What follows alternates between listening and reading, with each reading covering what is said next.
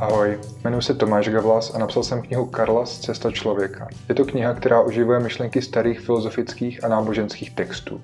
Karlas se ve svých promluvách dotýká témat jako jsou vztahy, hříchy, utrpení, víra, čas, peníze, lpění, myšlení, hledání životního poslání a mnoha, mnoha dalších.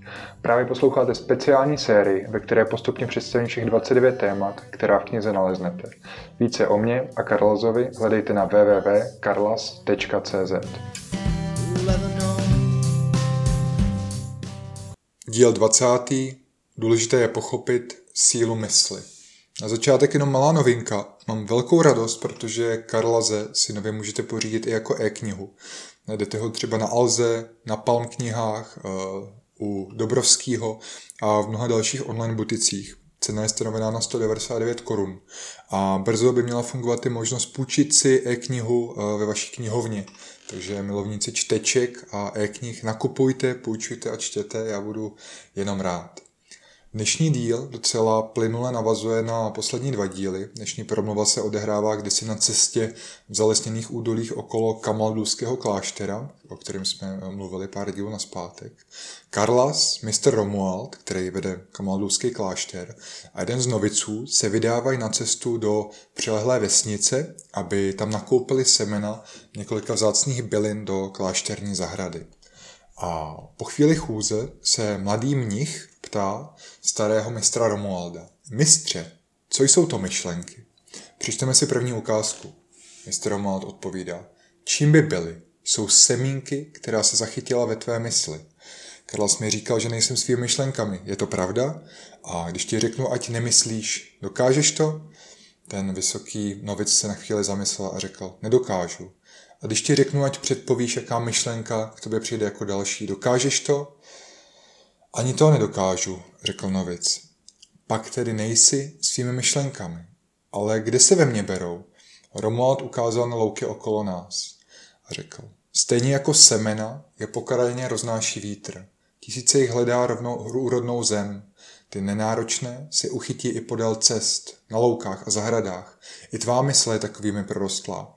Ve světě se dají nalézt ale i myšlenky vzácnější, ale jenom vítr je jen málo kdy zavane jejich semena až k lidem. Ten vysoký novic se poškrábal ve vousech a kdybych je mohl nalézt? A Romuald ukázal k pohoří, které se táhlo podél horizontu. Vzácné myšlenky se podobají purpurové šalvě, která roste na náhorních planinách, kde vykvétá jen jediný den v roce. Cesta k ní je náročná a nebezpečná a proto zůstává mnohým skryt. Je klenotem, který jen výjimečně objeví odvážní proroci, ale ti je potom snášejí z hor a pokoušejí se předat druhým. Zřídka kdy ale uspějí, protože horským květinám se v nížinách zarostlým plevelem nedaří zakořenit. A mladý novic řekl, myslím, že bych rád odešel k náhorním planinám a mistr se na ně jenom usmál a řekl, o tom, kdo si něco myslí, se také dá říct, že nic neví. Jednou se tam můžeš vydat, ale nejprve dobře přeskoumej myšlenky, které tě k ním vedou. Konec ukázky. O myšlenkách jsme už mluvili v předchozích dílech a Karlas tady a, o nich mluví znovu, nebo nemluví tady o nich Karlas přímo, ale mluví tady o nich Romuald, což je zajímavý, protože tady v té kapitole mluví primárně jiná postava než Karlas. Romuald myšlenky popisuje vizuálně takovým připodobněním, abychom si dokázali správně představit. Ono totiž je to dost těžký si představit jako myšlenku jako takovou samo o sobě. Jo, schválně to zkuste, a, nebo mi napište, jak si myšlenky představujete vy, jak si myslíte, že vypadají. No, na myšlence je fakt zajímavý to, že je oku sotva viditelná, nebo spíš neviditelná a nedá se ani změřit žádným strojem, nebo se nedá ani vyfotit, ani nějak přesně zaznamenat. Možná se dá zachytit nějaká aktivita mozku, nějaká vlnová frekvence, nějaká heatmapa, ale eh, nikdo neví, jak ta samotná myšlenka vypadá. Jo? Když jsem si hledal obrázky, když jsem si připravoval dnešní podcast, tak jediná taková všeobecně srozumitelná vizualizace myšlenky, taková ikona pro myšlenku, je bublina u lidské hlavy. To je takový univerzální zobrazení myšlenky, kterou, kterou jí jako ukazujeme. Ale mě to přijde strašně zajímavý, vlastně si nad tím zamyslíte, jak strašně je těžký popsat nebo zachytit něco, jako je prostá myšlenka. Jo? Myšlenka, která zároveň určuje tak velkou část našeho životního směřování. Vlastně to, že tu myšlenku nějak nedokážeme zachytit, zaznamenat ani vyfotit, tak to ukazuje podle mě na to, že toho pořád mnohem víc nevíme, než víme. I ti pokorní neurověci říkají, že o mozku toho pořád více jak 99% nevíme, že to je jak vesmír pořád pro nás, že se dostáváme tak někam jako a povrch sotva. No dobře, Romuald teda dál říká, že myšlenky nejsou naše, že my jsme jenom něčím, jakousi úrodnou půdou, o kterou se ty myšlenky zachycují. O myšlenkách doslova říká, že je jen roznáší vítr. Naznačuje, že myšlenek je mnoho druhů, stejně jako rostlin a jejich semen. Ale zároveň tedy naznačuje, že mnoho semen různých plevelných rostlin se uchytí i u cest a ve městech. Ale naopak pro vzácné rostliny a jejich semena člověk musí do hor, nějaký náhorní planiny. To znamená daleko od míst, kde žijeme, daleko od domova. A už, už je to tady zase. Jo, jestli chceme něco vzácného, je potřeba, měli bychom se vydat na cestu. Mimo hlavní proud, někam daleko. Někam, kde musíme usilovat, kde musíme žádat, kde se budeme trápit na cestu. Na té cestě můžeme najít zásné myšlenky. Ale problém je, že i když je tam najdeme a přineseme je do měst, tak se tam často těžko uchytějí, protože jsou zvyklá přežívat eh, v jiných podmínkách. Jo. Převedeno té praxe jednak je těžký tady ty vzácné myšlenky sdílet s druhýma a přidat je druhým, to je, to je jasný. Ale druhak je velmi těžký si je uchovat i v nás, protože uh, ono najít ty, a, a najít ale i přijmout ty hluboký a a složitější a vzácné myšlenky někde v askezi, v klášteře, v tichu, v samotě nebo ve spojení s přírodou, tak nemusí být zase až tak těžký, ale mnohem těžší je si tady to přijetí tady těch hlubokých myšlenek a objevení udržet i v ruchu měst, jo, v, v životě, kdy člověk uh, pečuje o rodinu, chodí do práce a, a, a spadá pod martyrium všech běžných starostí. Možná s tím sami máte zkušenost, že jste někam odjeli, tam jste se dostali do hloubky a pak, když jste se vrátili na zpátek, tak jste byli zase vytržený na, prv, na povrch.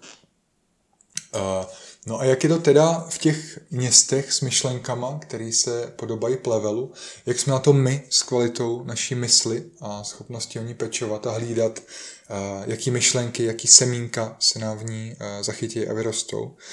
Když se podíváte, tak eh, třeba myšlenky na covid, nebo myšlenky a nadávání na babiše, na politiky, stěžování si na, na našeho partnera, že je zdrojem našeho všeho neštěstí, nebo argument, že uh, jsem ateistou, protože nevěřím, že proběhlo neposkvrněný početí v novém zákoně, nebo že Ježíš konal zázraky. Tohle to všechno, to nejsou nějak závratně vzácné myšlenky. To jsou myšlenky, které má skoro každý z nás, jo. Protože fakt, jako to si přece, přece někdo, kdo si přečte nový zákon, zamyslí se nad tím, tak nemůže, to nejlepší, s čím přijde, nemůže být to, že řekne, že celý je to blbost, protože nevěří v neposkvrněný početí. Jo. Teď to jsou nějaké myšlenky, které ten člověk v sobě nevytváří. To jsou nějaké myšlenky, které přijímáme z prostředí okolo sebe. A když se nachladím, když chytnu nějakou virózu, tak taky neříkám, že jsem vymyslel to nachlazení. Jo. Stejně tak ty myšlenky, oni, uh, my je často jenom chytáme, šíří se jako viry. A když máme v naší mysli místo a úrodnou půdu, tak se tam zachytějí uh, a vyrostou tam. A vlastně ono to, to nadávání uh, na, na Babiše prostě fakt není nic, co bychom si vymysleli. Taková jako nenáročná myšlenka, která lítá ve společnosti. Vlastně by nám to možná bylo, mohlo být úplně jedno, kdybychom to vůbec neřešili, kdybychom to neartikulovali. Ale mnoho lidí se s tady těma jednoduchýma myšlenkama, které tak poletují ve společnosti, spojí a, a velmi se s nima stotožnějí. Jo? A myslí si, že ty myšlenky uh, vymysleli oni a že je vytvářejí a potom si je, potom si je velmi obhajují. A to je blbý, to je nebezpečný, že, že si neuvědomujeme, že ta naše mysl je jako zavšívená spoustu takových prostých plevelných myšlenek, které lítají ve vzduchu a obhajujeme je, jako by byly něco našeho, ale přitom, jak nám akorát zanes vítr. A jsou to fakt často nějaké myšlenky anebo ideály, nějaké jednoduché ideály, které k vám nebo k nám, nebo ke mně zaval vítr z médií, z Instagramu, od přátel, od rodiny. Není to ně, něco, nad čím bychom strávili nějakou náročnější jako mentální aktivitu a ne, nejsme k ním nějak moc kritický.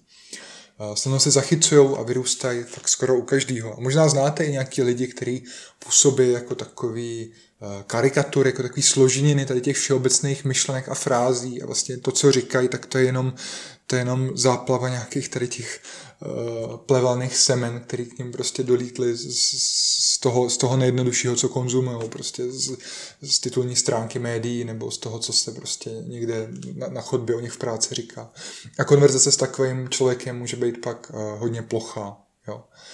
Já neříkám, že ty myšlenky jsou špatný, nejsem ani jako, nechci tady být politický, jenom říkám, že to jsou nějaký velmi plevelné myšlenky, nejsou nějak zácný, jsou všude okolo. Jako říct vlastně to, že, že uh, Babiš není správně nadávat na něj, to není nějak náročný tohleto jako vymyslet. Nebo říct, že nový zákon nedává smysl, protože se tam píše o neposkvrněném početí je blbost, to taky není nějak náročnější, náročná jako myšlenka a nepotřebuji na ní příliš jako aktivity a úsilí, abych ji vymyslel. Je to něco jednoduchého, co v sebe přijmu a pak jsem takovou hlásnou troubou, která to replikuje.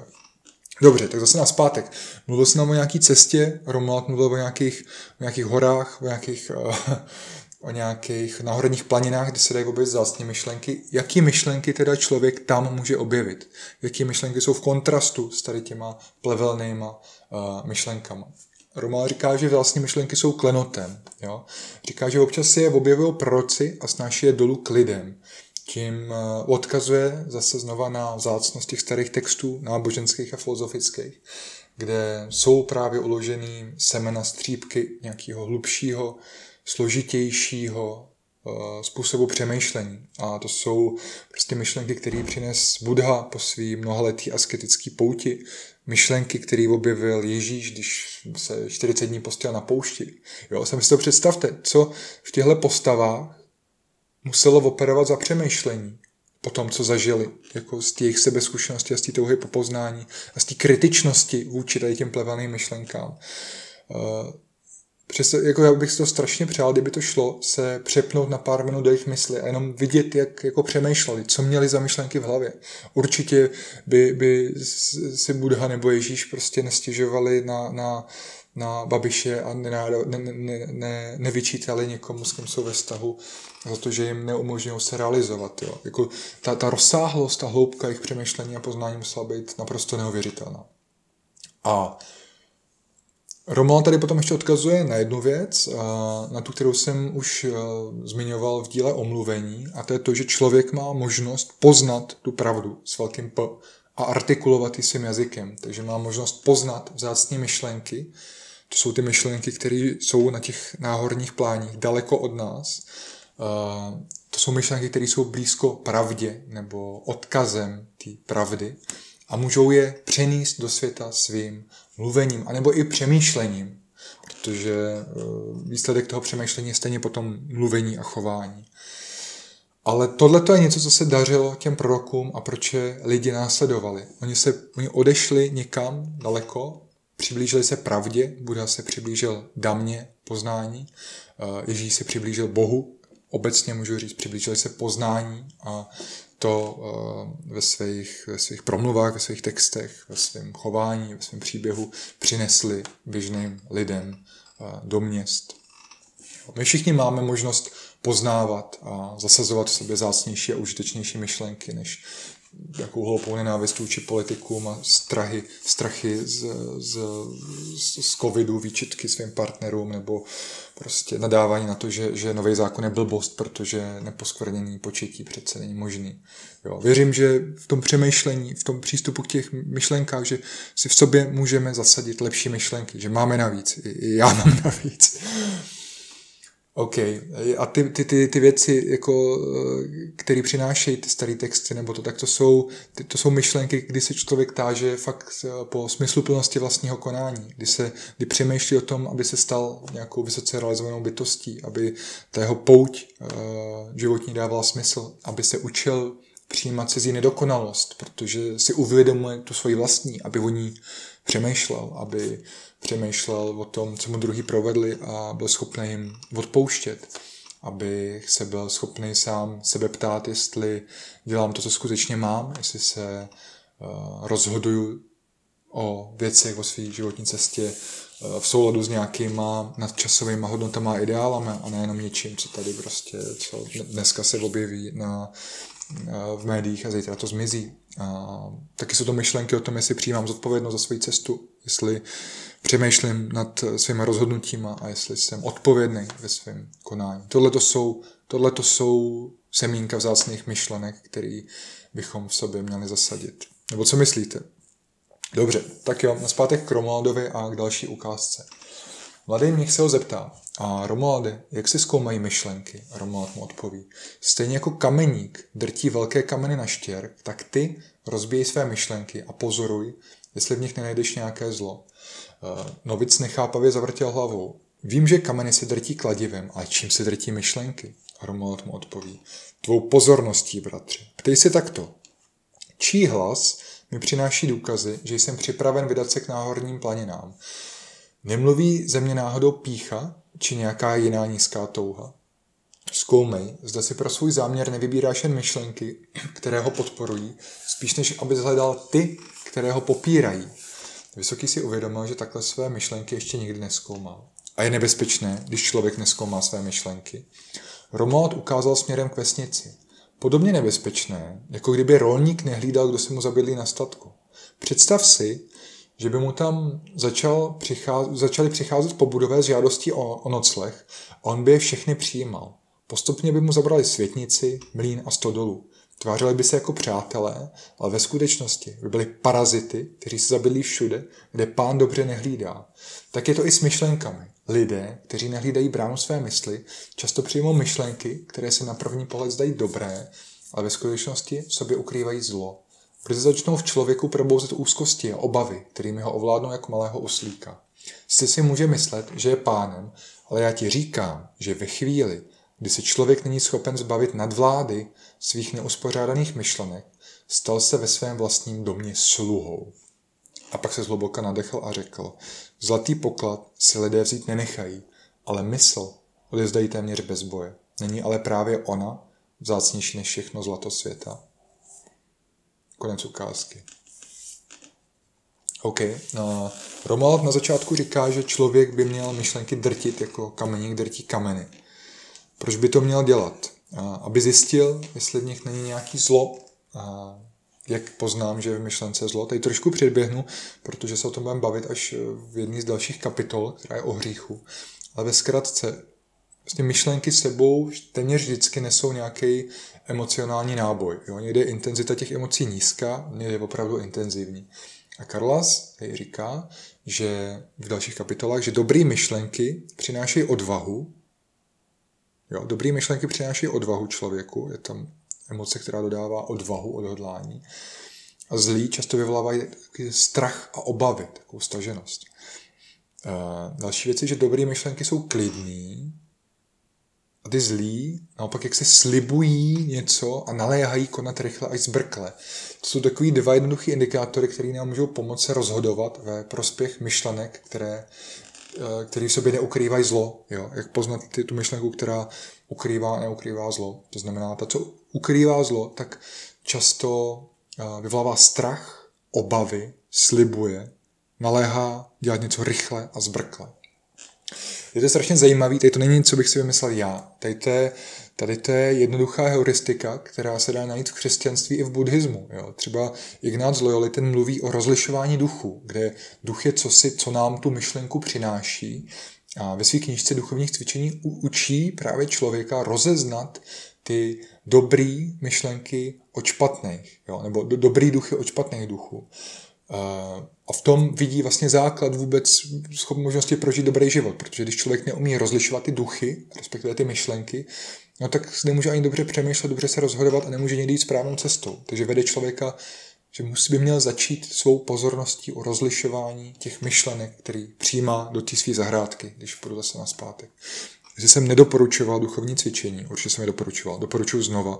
Skvělá knížka. Ignác Loyoli, jeho životopis Poutník, další skvělá knížka. Tyhle ty dvě knížky pro mě jednoznačně nejlepší knížky z žánru křesťanských mystiků. Přečetl jsem ještě všechno zatím, ale uh, zatím je to to nejlepší, co jsem čet.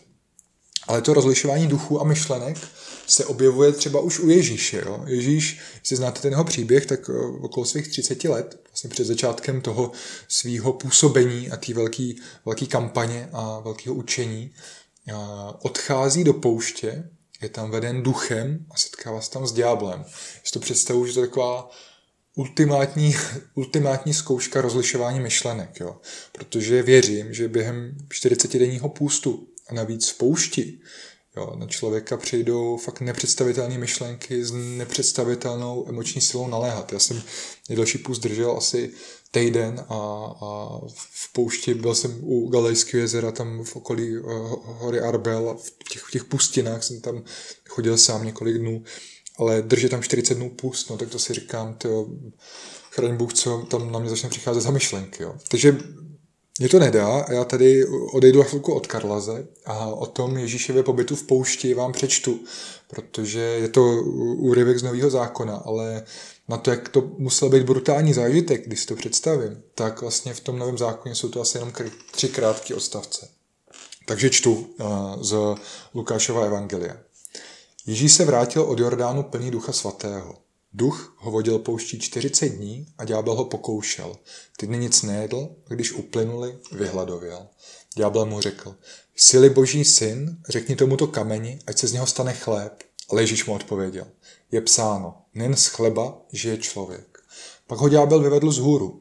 V jediném okamžiku mu ukázal všechna království světa a řekl mu, všechnu tuto moc a jejich slávu dám tobě, protože mě je odezdána a dávám mi komu chci.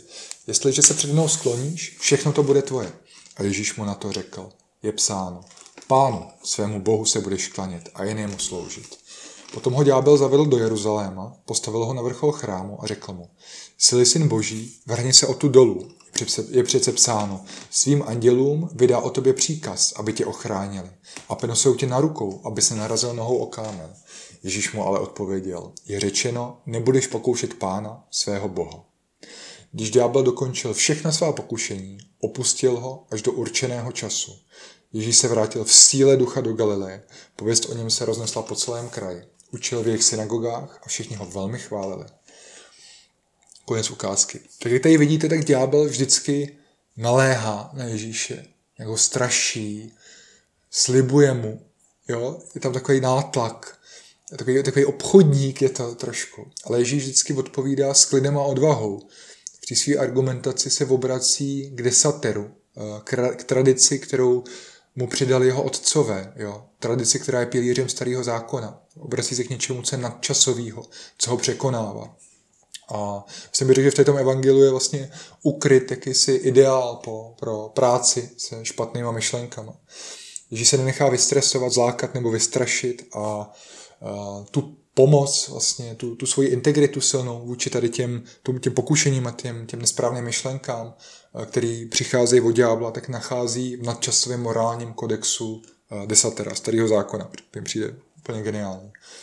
Třeba Buddha ve svých sutrách uh, podobně naznačuje, protože buddhismus má taky svého ďábla, jmenuje se Mára. A Buddha ho popisuje víc jako takovýho, ještě víc, je to taky pokušitel, vlastně podobně jako ďábel v poušti. A Buddha o tom ho popisuje doslova, že předhazuje člověku různý smyslový pokušení. Bere ho jako takovýho, jako by ho ten ďábel mu nahazoval takový udičky, jo, a snaží se ho různýma návnadama, který imponujou který se, se líbí vlastně lidským smyslům, tak tím se nás snaží svíst cesty. Uh, popisuje vlastně, jak to popsat, že, že, že ten buddhistický ďábel, nebo ten Mára, předkládá třeba člověku velmi, velmi obrazný vize bohatství, jo? že člověk fakt slyší zvuk cinkotu cizích mincí a dostane chutě ukrást hnedka, že cítí vůně krásný mladý ženy a vidí odhalenou tvář, a, nebo vidí kus, já nevím, vidí dekolt, nebo má krátkou sukni, a, tak to vlastně působí na ty smysly a, a vytváří to nějaké myšlenky, které člověka můžou svádět z cesty. Jo. Může si člověk představovat, že ta žena B bude naše, uh, uh, jak bude vonět, jak bude chutnat, jak si budeme dotýkat, jak si budeme mít rodinu a začne vlastně vytvářet takový obrovský příběh plný jako propojený uh, s tím smyslovým zaujetím a tak dále. Jo. Ten, Buddha popisuje, že ty myšlenky od ďábla jsou fakt jako posílený tou, tou, tou smyslovostí a tím získávají 3D podobu a získávají schopnost na člověka naléhat velmi, velmi intenzivně a naléhají na něj k tomu, aby udělal něco nesprávného. Já doufám, že to je aspoň trochu, trochu srozumitelné, je to pro mě taky těžký formulovat. Nechal jsem se zase trošku uníst, takže zpátky ke Karlzovi. Uh, Romuald teda člověka vede k tomu, že by měl hlídat, jaký myšlenky v sobě nechá zakořenit a kterými se pak na své cestě nechá hnát jako oslík za mrkví. Dokonce tady má tu ten obrat, já se tady k tomu vrátím, na konci říká, zlatý poklad si lidé vzít nenechají, ale mysl odevzdávají téměř bez boje. Není ale právě ona vzácnější než všechno zlato světa. Zdá se, že ano, jako, že tu, tu, tu mysl bychom si fakt neměli nechat vzít. Neměli bychom si nechat vzít nějakýma, nějakým plevelem. Měli bychom být schopní prostě ho vzít, vytrhat, vyplejt a vyházet a pěstovat tam myšlenky, které jsou k něčemu, které dávají nějaký ovoce, které jsou vzácné. Přečteme si další ukázku. Novic sobě našel odvahu a ještě jednou se zeptal, co může udělat člověk, jehož mysl obsadili neuspořádané myšlenky – a Romuald mu znovu odpověděl otázkou. Co udělá pán, když zjistí, že mu hosté nepřináší žádný užitek a jen plní jeho zásoby? Co udělá, když je nachytá, jak se rozvalují v jeho ložnici a utrácí jeho peníze a pijí jeho dobré víno? Hmm, požádá je, aby odešli? Ne, zahřměl na ně Romuald. Vezme do rukou sukovici a půjde si vzít dům, který mu patří na zpátek, ať už po dobrém či po zlém. Bratře, nauč se podobně i ty své myšlenky, kdo je v domě pánem a kdo je jenom sluhou. Vysoký byl chvíli sticha a pak se ještě zeptal. Mistře, jak ovládáte svou mysl vy? A Romuald mu odpověděl. Vím, že myšlenky, které ke mně přicházejí, nejsou skutečností. Nemám velká očekávání od připjatých příběhů, které jsou schopny vystavět. Nesoudím, že nejsou zcela nemožné, ale nechám se jimi ovlivnit ve svém směřování. Zkoumám je a hledám jejich úplnost. Protože falešné příběhy často postrádají, prorokují až neuvěřitelné věci a ti, kteří jim uvěří, se snadno nechávají svést z dobrých cest. Když v klášterní zahradě zastřihuji růže, občas za mnou přicházejí myšlenky, které mi i přes můj vysoký věk stále našeptávají, ať odejdu z kamalduského kláštera. Použij svou moudrost, abych si zbudoval velký dům, vydělal mnoho peněz, polehával pod jabloní a nechal se obsluhovat služebnictvem. V obrazech mě lákají, abych opustil jednoduchost klášterního života, pořídil si složité přístroje a rozběhl se za krásou mladých žen. Chvíle ty obrazy sleduji, jako by byly skutečností, ale nakonec se usměji, protože pochopím, že jsou jen myšlenkami. Nahodile se objevují a pokud jim nedám příležitost, aby se o mě zachytili, brzy zmizí v prázdnotě. Možná by mě dokázali naplnit radostí na minutu, možná na hodinu, možná na týden, možná na měsíc, ale sotva by mě dokázali naplnit tolik, jako má cesta, která vede na věčnost. Potom už se jen raduji z květů růže. Konec ukázky. Romal tady na začátku říká, že s nečistými člověkama se nemá člověk mazlit, protože jsou jako plevel, parazitují v mysli, protože je to vlastně jejich jediná možnost, kde můžou přežít. Ty myšlenky nemůžou žít ve vodě, v lese, eh, nemůžou se krmit chlebem a, a banánama. Myšlenky žijou jenom lidský mysli. A my bychom měli být fakt, se zkoušet být dobrýma zahradníkama a občas tu svoji zahrádku pročistit, jestli tam neroste nějaký, nějaký plevel. A ještě jednu věc tady zmiňuje, zmiňuje Romuald, je, že uh, říká, že nemá velký očekávání od připjatých příběhů, které jsou schopní ty myšlenky vystavět. Vlastně s mým kamarádem Edou Petiškou máme takový, takový obrat, říkáme tomu království. Jsou to takové myšlenkové království, kdy fakt nějaká malá nesprávná myšlenka v nás úplně si vytvoříme o něčem, o nějakém jevu, o nějakém člověku, o něčem, co se stalo, prostě o čemkoliv, si tvořím nějaký myšlenkový království, který je, který jako je nereálný a, a, a slibuje něco a představuje něco a přitom to je iluze. A ty myšlenky mají tady tu sílu vlastně vytvořit nějakou, nějaký, nějakou, nějakou iluzi v naší hlavě, která není ale reálná, ale tváří se pro nás reálná a my se podle ní rozhodujeme. Takže je důležitý nebudovat v sobě žádný rozsáhlý myšlenkový království.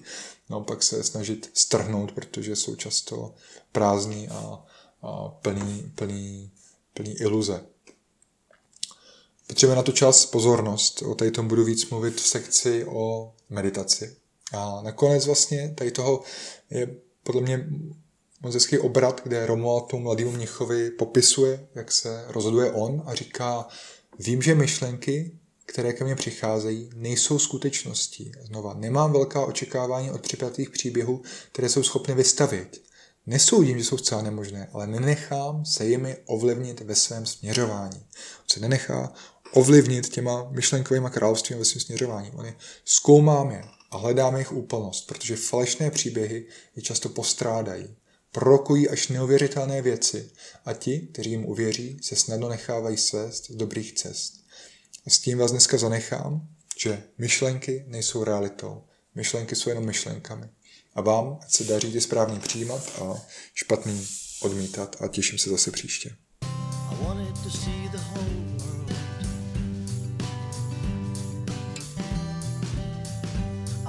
I to.